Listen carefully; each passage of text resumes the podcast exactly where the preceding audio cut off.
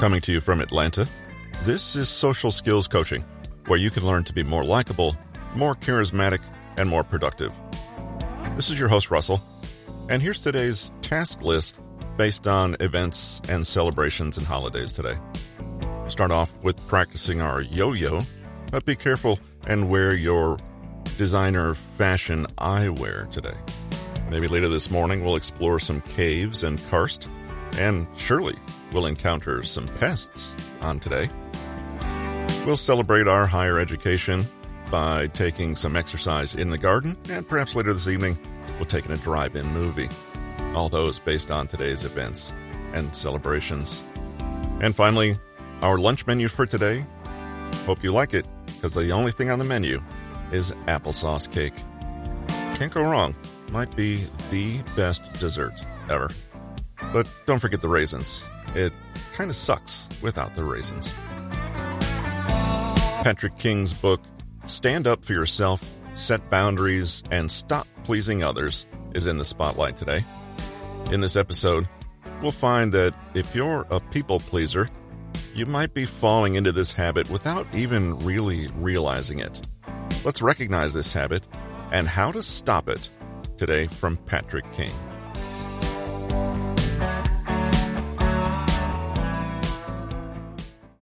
Sorry. You sure do say sorry a lot. I know, I'm sorry. It's a silly joke, but probably hits a little close to home for chronic people pleasers. Over apologizing or having an over apologizing compulsion can have a wide range of causes, but the most common is the need to please others. Here are a few examples. You raise your hand in class to ask the teacher a question, but preface it with, Sorry, but can I just ask? You apologize to the receptionist for calling to book an appointment. Uh, sorry to bother you. I know you're busy, but it's as if that's not precisely what the receptionist's job is. The person in front of you in the checkout line is taking a long time. You smile at the people behind you in the queue. Sorry this is taking so long. But why do people over apologize? Over apologizing comes from a complicated mix of low self esteem, the desire to please others, awkwardness and discomfort, conflict avoidance, anxiety, and sometimes a big helping of perfectionism thrown in, too. Sometimes over apologizing is just a bad habit. You've probably noticed it's a kind of learned social behavior. For women, especially, apologizing becomes a socialized way to signal submissiveness, compliance, cooperation, and even gratitude. We may be so used to apologizing that we do it on behalf of others for things that haven't actually happened or for things that we're not even in control of. We may apologize for nothing at all. For example, uh, sorry, what's your name? The core beliefs informing the need to over apologize are all the same ones we've already encountered in one form or another. I'm responsible for other people or other people's emotions. It's my job to meet people's needs. Hence, I need to apologize if I don't do what I should. It's my job to smooth things over and manage social situations. Conflict is not permitted. Even awkwardness or uncertainty is sometimes too much.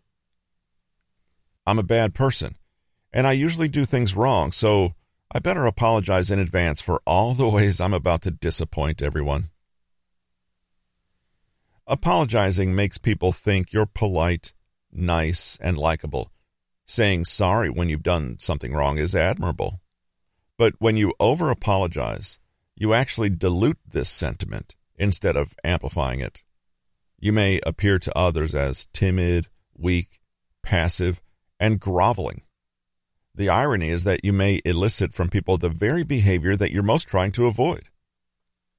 Worse still, you're at a loss for when you genuinely are remorseful and want to make amends. You have no words left since sorry is completely overused. Luckily, Over apologizing is a bad habit that's not too difficult to break once you know you're doing it. Here are a few tips. Tip 1 Just keep quiet. Really. You can't say sorry if you're not talking. Pause before you apologize and double check have you really done something that you need to apologize for? If an apology is in order, it won't matter if you wait a few moments to deliver it.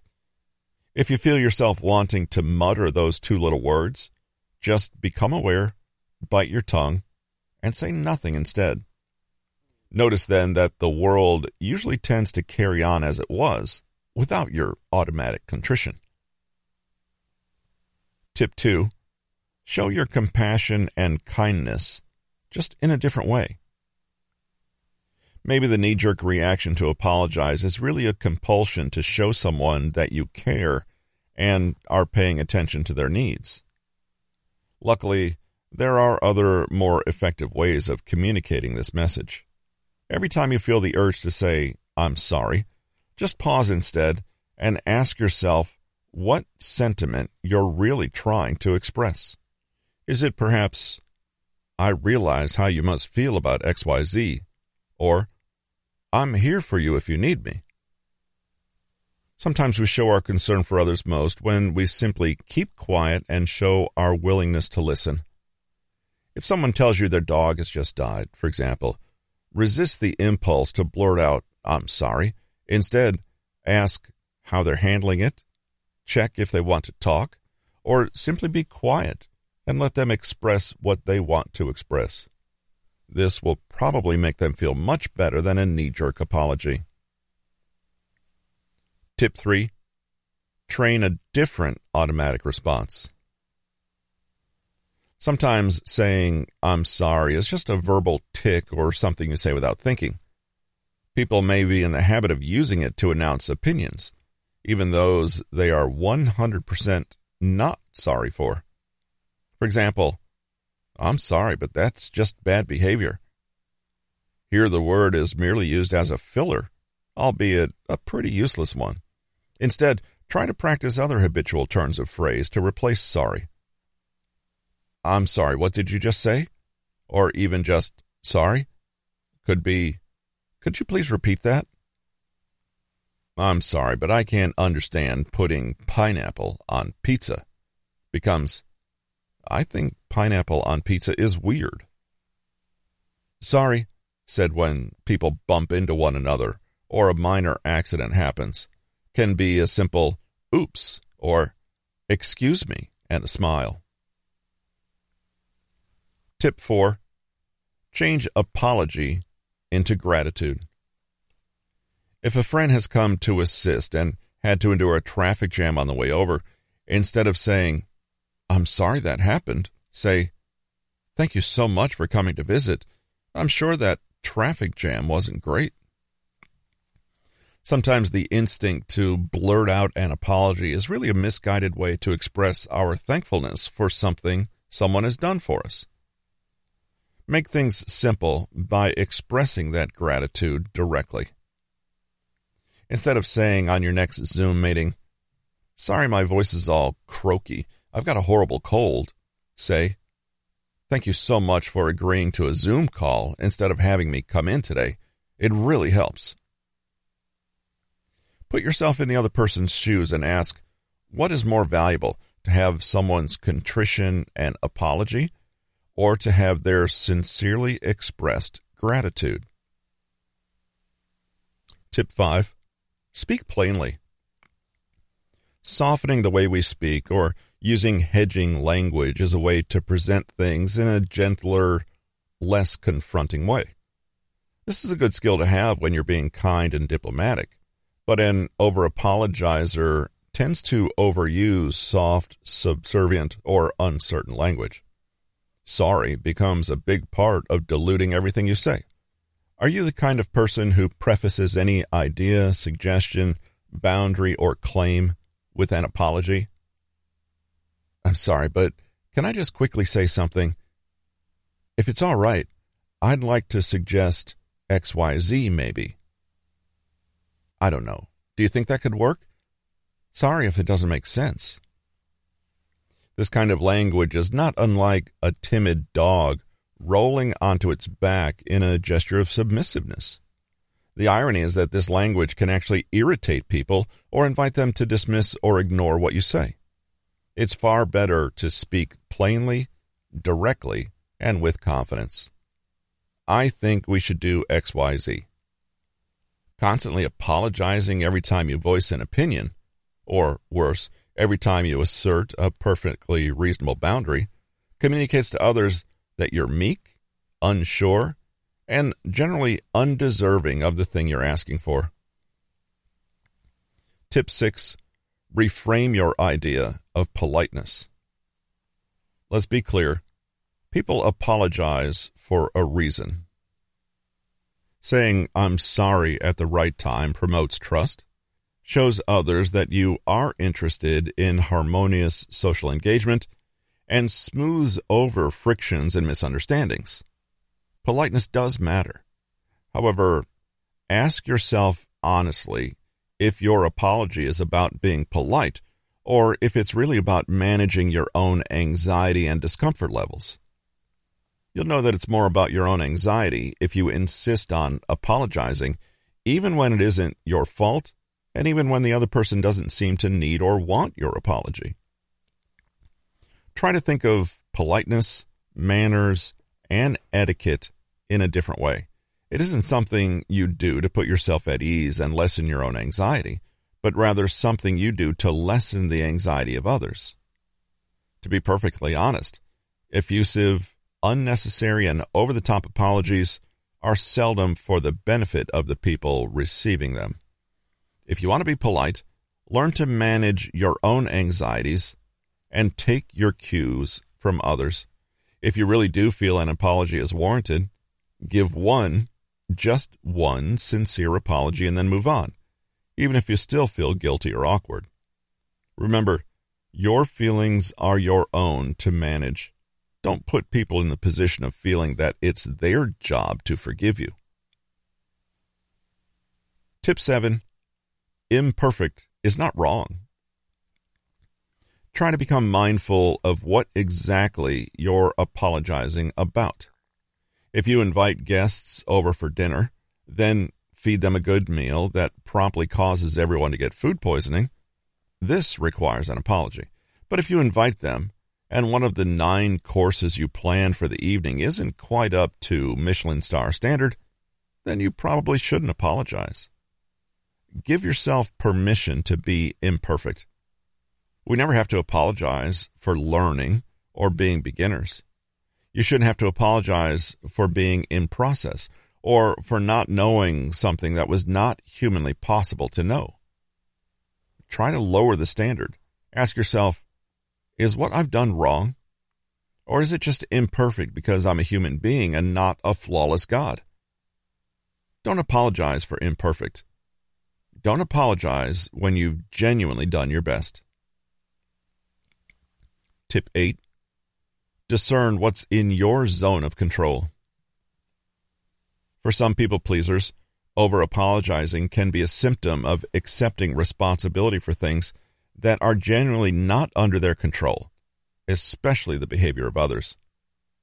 Have you ever apologized on someone else's behalf? This may be a sign that you have codependent tendencies, which means that you tend to wrongly assume responsibility for another person's life and well being. It's a wonderful thing to be tuned into the needs and emotional realities of other people, but it can go too far if you've begun to feel that it's your job to apologize for the bad behavior of other people or simply for external events that are outside of your control. If you apologize for a rude relative, for example, pause and really become curious about the core beliefs informing your need to do this. Why do you feel the need to accept culpability for their behavior as though it were your own? As you can see, there are a lot of different reasons for sorry syndrome to develop, so it's worth understanding exactly why this behavior exists in your world. It may just be because you're genuinely kind and care about others and want to be agreeable. Or it may be because you lack self esteem and faith in your own judgment. At the extreme end, chronic over apologizing can even signal a kind of sorry for existing mentality, which points to deeper and more damaging core beliefs. If you dig deeply, you may find that this behavior has its roots in childhood, where an apology is a kind of coping mechanism designed to avoid conflict, win approval, or preempt judgment, and absolve yourself of possible wrongdoing. Here, compulsive over apologizing can stem from a deep sense of shame. If over apologizing is a big challenge for you, ask yourself the following questions When did you first learn to feel guilty for having needs or making honest mistakes? In the past, what kind of things might you have learned to apologize for?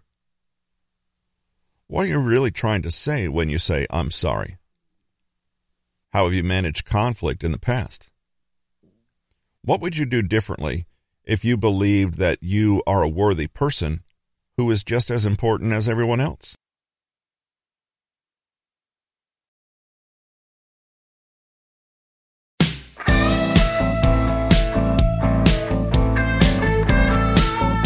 And that's this week's episode of Social Skills Coaching. Don't forget to join us next week for another episode. And stay tuned in just a few minutes. We'll have the takeaways and an episode summary from today's episode. But first, let's spend a moment thinking about one holiday that we did not include in the intro today.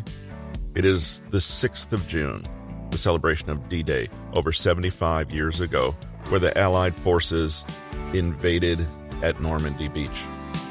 I won't try to give you a history lesson, but if you are unfamiliar with D Day and what occurred then, Please take some time today, do some research on World War II, D Day, and the heroes who fought and died there. Additionally, in Korea, it's Memorial Day, which honors those fallen during the Korean War and other conflicts there.